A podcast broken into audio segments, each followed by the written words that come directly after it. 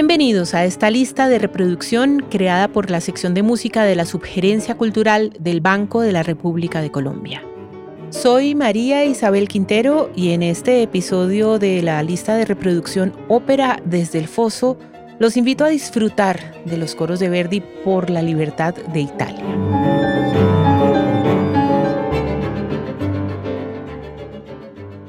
Es bien sabido que en Italia la ópera es el género nacional por excelencia, la expresión más completa de cultura musical que ha dado la península y a su vez ha sido portavoz de los sentimientos y angustias de su pueblo a través de muchos siglos. Por estar en línea directa y permanente en el gusto popular, la ópera italiana aporta un sello de identidad genuina que ha servido de sostén y asidero en muchos momentos convulsionados de su historia. Empecemos pues por contextualizar estas afirmaciones recordando que a comienzos del siglo XIX, Italia era un territorio que prácticamente conservaba la misma división política y territorial que había organizado desde los primeros siglos de la Edad Media, encontrándose disgregado y ocupado en buena parte por potencias extranjeras. En el norte, el imperio austríaco de los Habsburgo dominaba Lombardía, Véneto, Toscana, Módena y Parma, y al sur, los Borbones de España eran los soberanos de Nápoles y Sicilia, sin contar con los estados pontificios dependientes del papado en Roma. Así que, entrado el siglo, los italianos empezaron a organizarse por la independencia y unificación de su patria, congregándose en torno al Risorgimento, un movimiento que encontró en la ópera una cómplice de sus propósitos que, sin necesidad de aportar guerreros ni municiones a la causa, infundió en sus gentes el fervor nacionalista mediante sus mensajes secretos hasta convertirse en un arma simbólica en contra de la opresión. Y sería Giuseppe Verdi, por supuesto, quien encarnara musicalmente las aspiraciones del movimiento libertario, utilizando tanto las temáticas de algunas de sus populares óperas como la poderosa acción del coro como comunicador primordial de tales mensajes. Son muchísimos los momentos de siembra revolucionaria que Verdi plantó por medio de sus óperas, como la del 9 de marzo de 1842 durante el estreno de Nabucco en la Scala de Milán, cuando sonó en el tercer acto el coro Va pensiero, vuela pensamiento. El público lo aclamó encendido de entusiasmo hasta que el director se vio forzado a repetirlo, a pesar de que las autoridades austríacas que gobernaban Milán no permitían esa práctica los consecuentes desórdenes ocurridos en la sala eran la excusa perfecta para que los asistentes desfogaran su malestar hacia los extranjeros que ocupaban el poder. El popular coro, que para muchos italianos es un segundo himno nacional, entona el canto de los judíos cautivos en el reino babilónico de Nabucodonosor II, que evocan la patria perdida con nostalgia y dolor. Aunque no hay testimonios al respecto ni de Verdi ni de su libretista Temístocles Dolera, se da por cierto que era un mensaje en favor de la libertad alusivo concretamente a la situación de Italia. Y como tal fue entendido, porque cuando la ópera volvió a la cartelera de la Scala después de las vacaciones de verano, el va pensiero debió ser repetido en todas las funciones ofrecidas, 57, ante un público exultante de emoción al oír la frase Oh mia patria, si bella e perduta, oh patria mía, tan bella y perdida. Para los expertos, la mayor virtud del famoso coro, inspirado en el Salmo 137, Super Flumina Babilonis, radica en la sencillez de su bella melodía al alcance de todas las voces. Tal influencia y reacciones no se limitaron a los momentos iniciales de Nabucco. En pleno siglo XXI ocurrió un hecho revelador del poder simbólico que aún ejerce el arte de Verdi en su patria. Sucedió en 2011 durante una función de esta ópera en las celebraciones de los 150 años del Risorgimento en el Teatro de la Ópera de Roma. El entonces primer ministro italiano Silvio Berlusconi se encontraba presente en la función, circunstancia que había caldeado los ánimos del público, pues el mandatario no solo había sido acusado de múltiples actos de corrupción, sino que había anunciado recortes significativos al presupuesto de la cultura. Así que, una vez terminado el coro Va Pensiero, la audiencia aplaudió apasionadamente y de manera prolongada, creando un clima de tensión. De pronto, un espontáneo gritó desde una esquina Viva Italia, clamor ante el cual Ricardo Muti, director de la función, se dio vuelta e improvisó un discurso de rechazo a las medidas que atentaban contra la cultura nacional. y luego no solo repitió el coro, sino que invitó al público a unirse al canto, protagonizando un instante único de unión, hermandad y compromiso como pueblo, como doliente principal de una nación que se niega a sucumbir ante la corrupción. En Nabucco, evidentemente, Verdi y sus libretistas emplearon una efectiva estrategia para calar hondo sus mensajes patrióticos en el corazón del público, consistente en ubicar sus proclamas entre alusiones y simbolismos cuya función no era otra que evadir la vigilancia celosa de la censura, sombra omnipresente que de manera constante obligaba a cambiar los libretos operáticos ante la posibilidad de que sus palabras, soportadas en la arrolladora fuerza emocional de la música, transmitieran ideas perturbadoras o inconvenientes para el régimen. En consecuencia, los coros épicos de Verdi se transformaron en un vehículo ideal para hacer circular estos velados mensajes patrióticos instalados en narraciones de épocas pasadas y contextos diversos que presentaban una situación semejante a la que padecía el país, una tierra invadida por extranjeros, una sociedad oprimida y sin libertades, unos patriotas que se rebelan y luchan por su independencia. Un talante de obra que colmó con creces, sin necesariamente proponérselo, el deseo de uno de los líderes ideológicos de la unificación italiana, Giuseppe Mazzini, quien en su obra de 1936, Filosofía de la Música, validaba la ópera en tanto fuera un medio de expresión espiritual y política, y al coro por su capacidad de destacar a la vez la voz individual y la voz colectiva, le adjudicaba la responsabilidad de actuar como el medio ideal para lograrlo.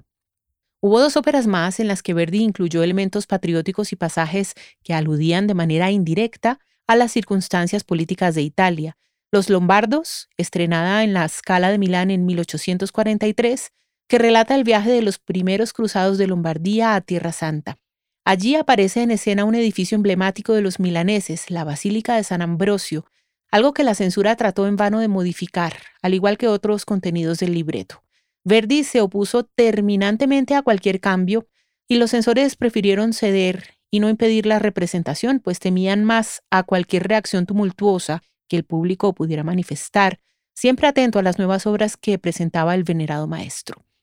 Como era de esperarse, esta ópera fue recibida con grandísima aceptación y causó un impacto particular un coro de cruzados y peregrinos de Lombardía que canta una plegaria ante el Santo Sepulcro en Jerusalén. Oh Signore, dal tetto natio, ci chiamasti con santa promesa. Oh Señor, de nuestro país natal nos llamaste con santa promesa. Versos que sugieren la idea de una Italia prometida por Dios. Como afirma Mary Jane Phillips Matz, biógrafa de Verdi, el coro se convirtió en un himno popular de rebelión en Lombardía, al igual que va pensiero. Todavía hoy, en las escuelas primarias del norte de Italia, se enseñan uno y otro como canciones patrióticas.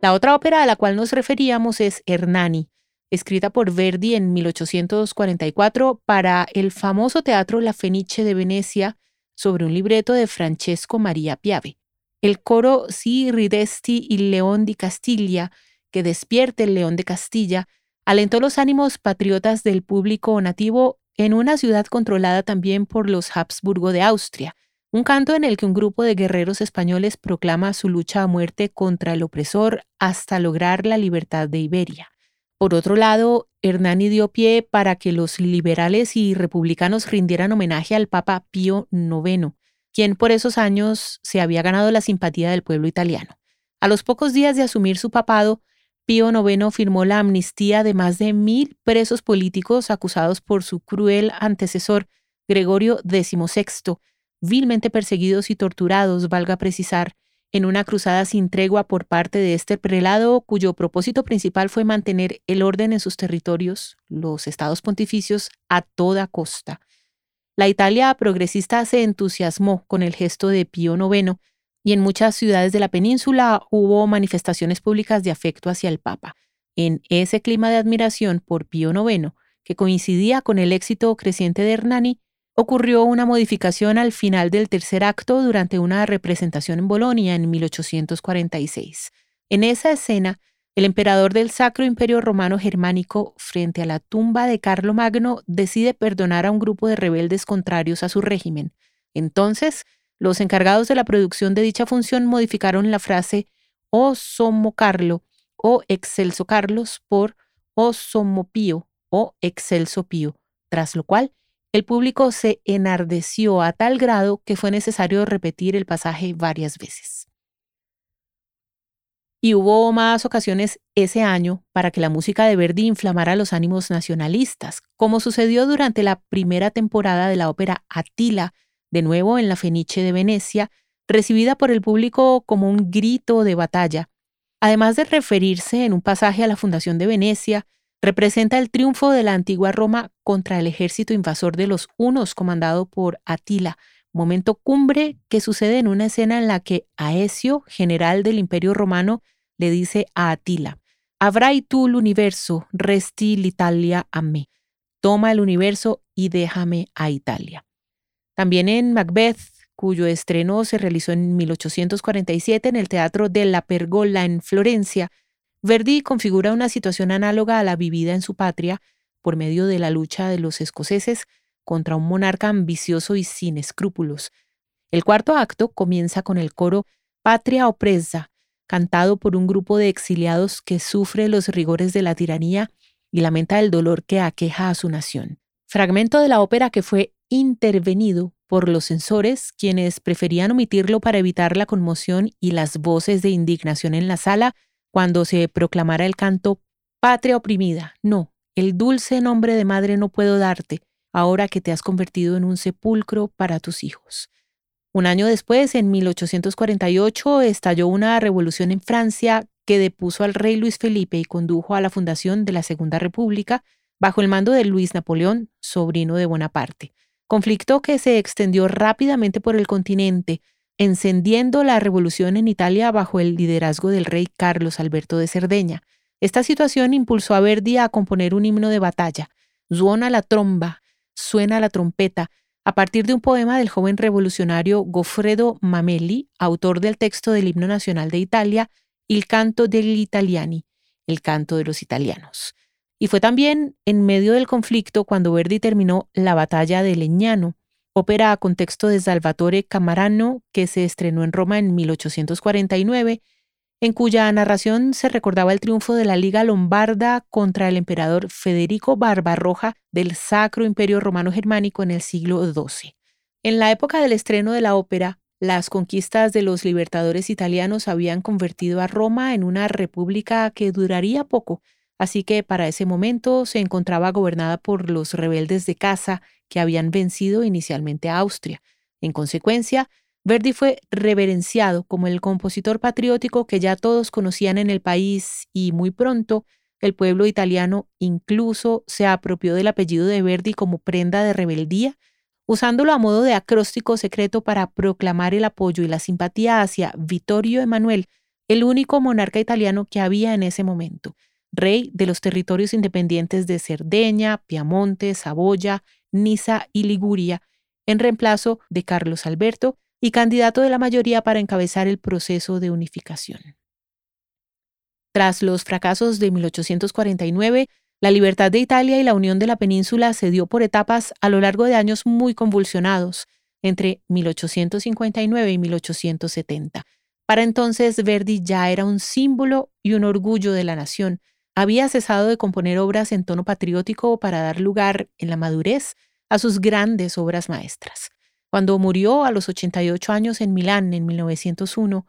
al cortejo fúnebre se unió una multitud doliente y agradecida de más de 200.000 personas, todos entonando en un coro de despedida gigantesco y conmovedor el famoso Va Pensiero.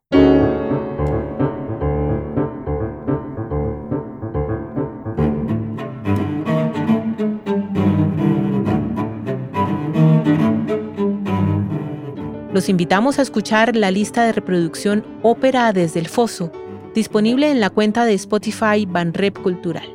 La investigación y selección de la música de esta lista fue realizada por Luis Carlos Aljure. Los estuvimos acompañando Jefferson Rosas en la edición y montaje, María Alejandra Granados en la producción y María Isabel Quintero en la presentación. Toda la actividad cultural del Banco de la República se encuentra en la página web www.banrepcultural.org, en Facebook como Club de Música Biblioteca Luis Ángel Arango y en Instagram, Twitter y YouTube como Banrep Cultural.